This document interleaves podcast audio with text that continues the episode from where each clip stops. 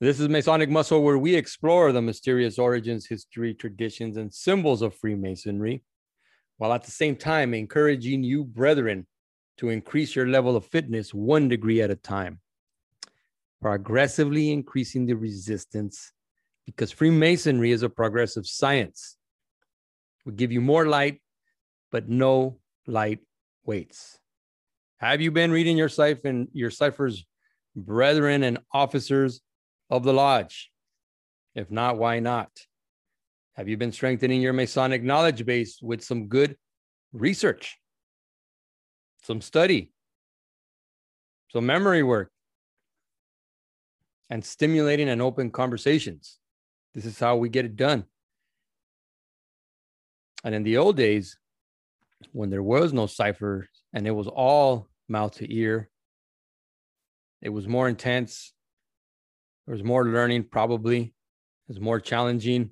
And this caused the the true mentor and new uh, a new candidate that that relationship to to get stronger and you get to know that person and conversation started hopefully that brother was knowledgeable in some areas of freemasonry where questions could be asked conversations could be had and the exploration begins and finally have you been making exercise the cornerstone of your daily routine if you haven't why not what are you waiting for get at it.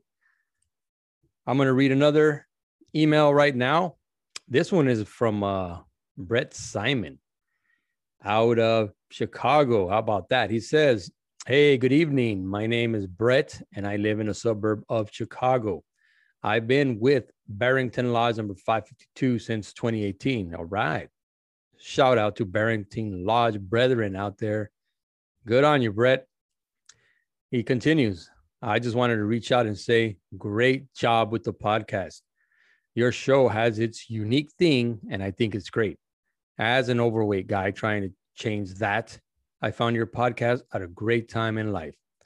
Since my second daughter I was uh, was born, I've gained weight and have lost my way with health and exercise. During this time, I joined a lodge and am deep diving into Masonic books and podcasts. I'm glad that you're have that you're giving me a brotherly slap in the face to make health important again. You're absolutely right. Have a good one and keep it up. I'll let you know how I do with weight loss and exercise. I happen to be reading Wilmshurst, Meaning of Masonry now. Be good. Brett, thank you for that. Brett out of Illinois and the Meaning of Masonry. Yeah, that was one of my first books that I ever read, and it had a uh, a deep impression. It left a deep impression. It had a, a big impact on me.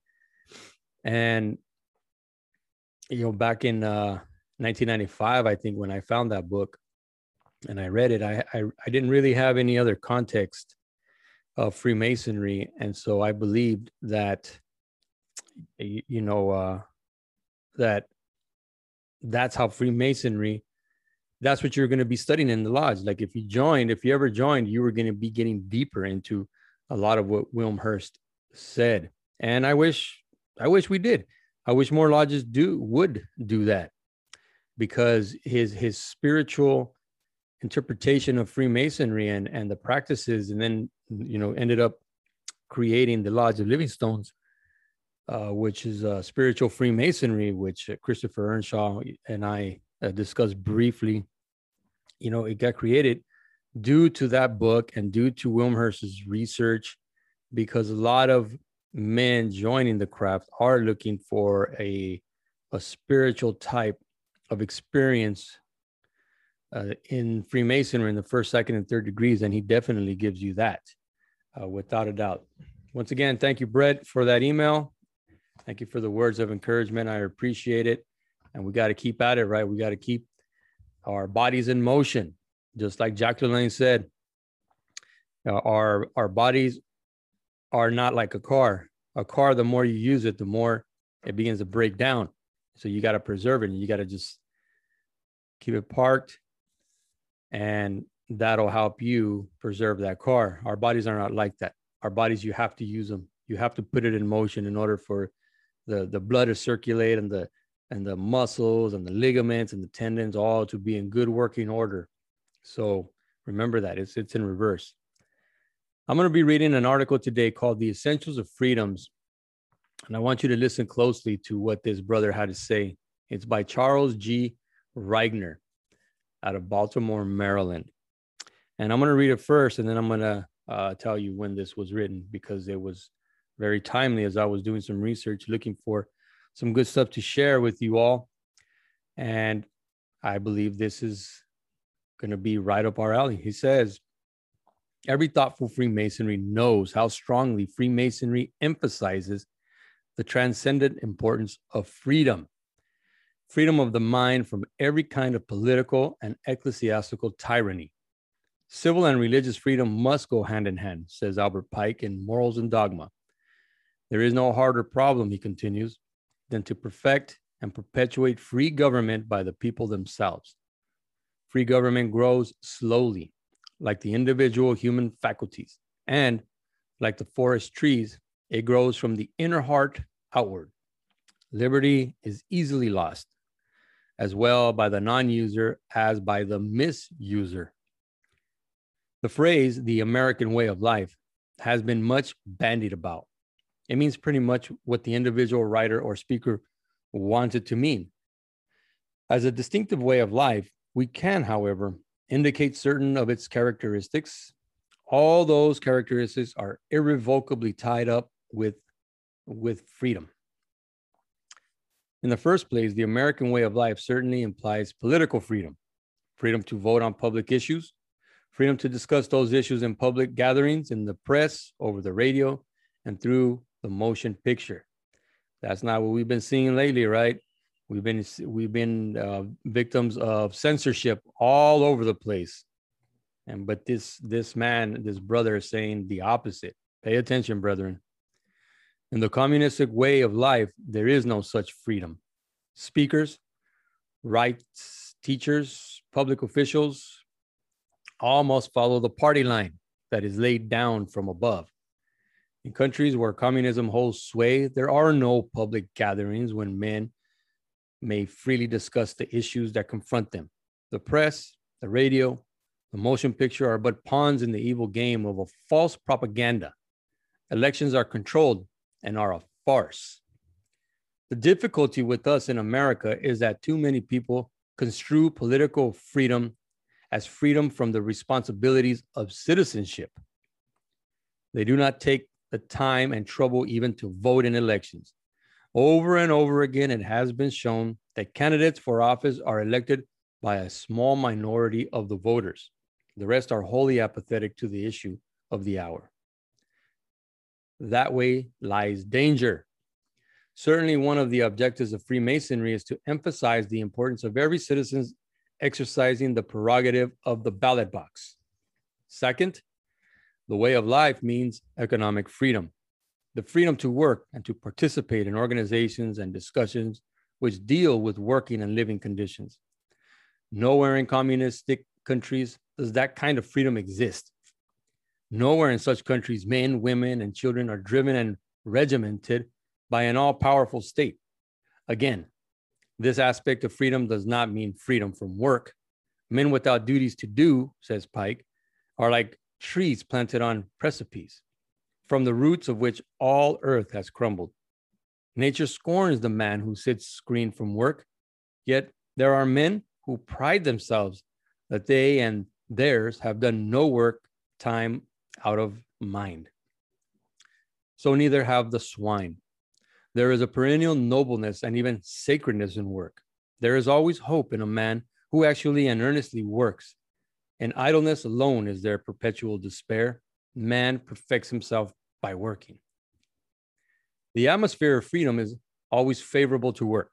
Indeed, effective work can only be done when men are free to choose the work through which they can best serve their day and generation. Ah, yes, yes. Third, the American way of life implies social freedom. That is, freedom from oppression based on false theories of superiority or inferiority. The whole doctrine of Nordic superiority, of which we heard so much a decade ago, is as false as, as it is vicious. There is no such thing in the scheme of nature as a race of supermen.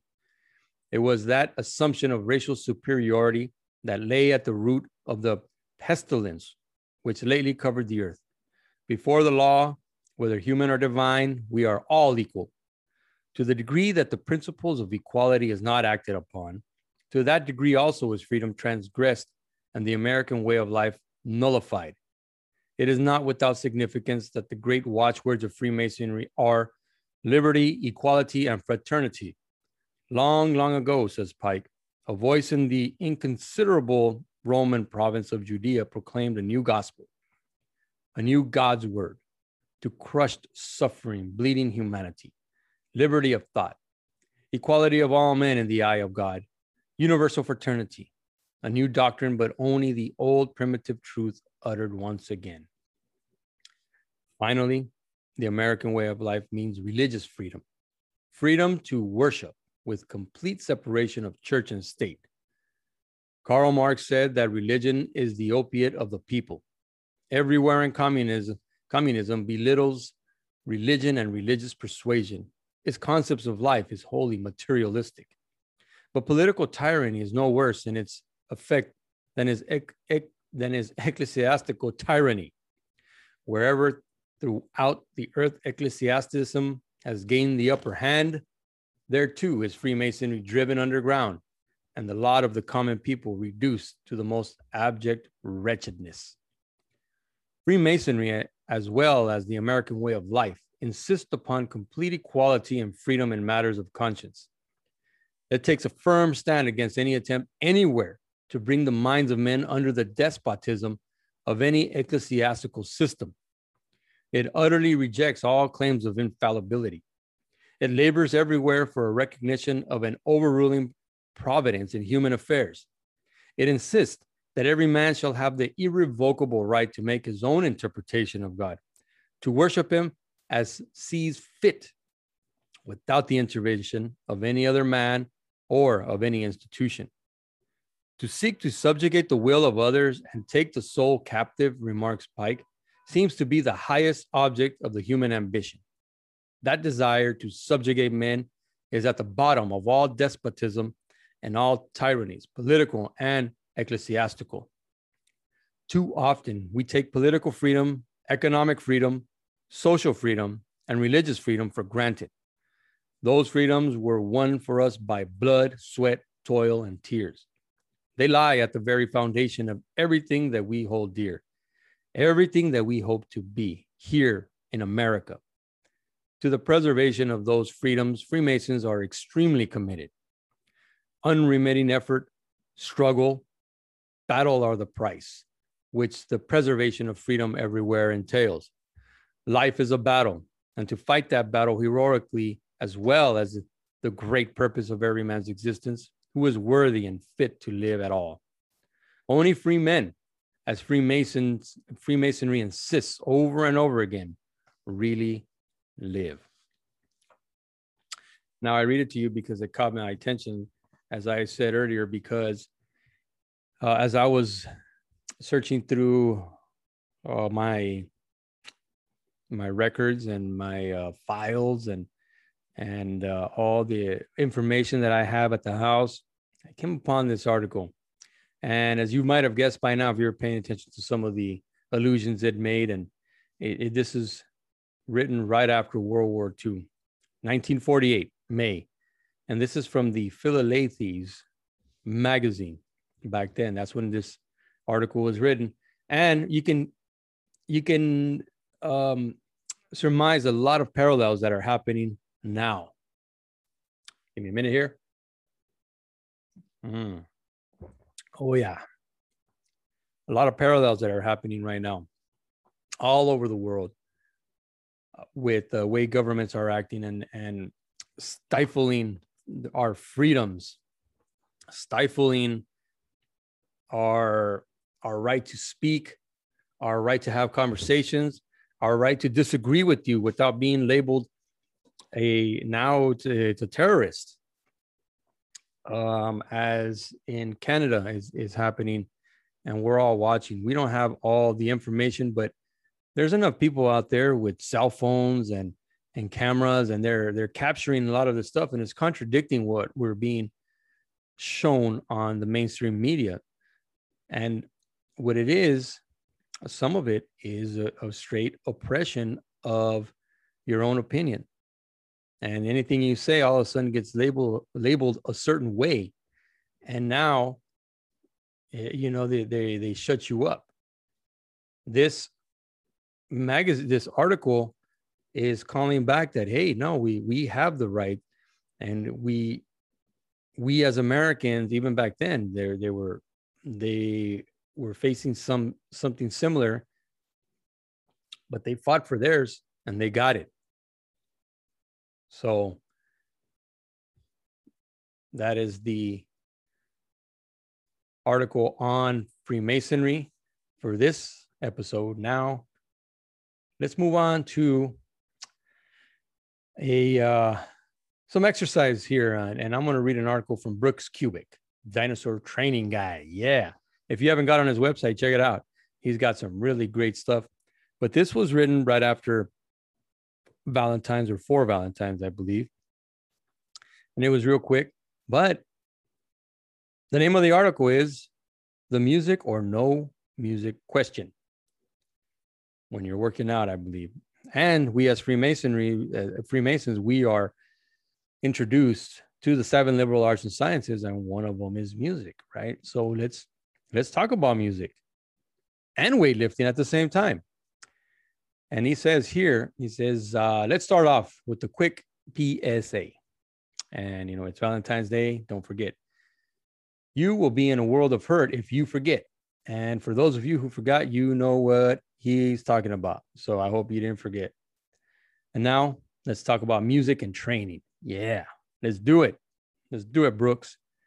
I received quite a few replies to my question about whether you like to listen to music while you train, and if so, what kind of music you like.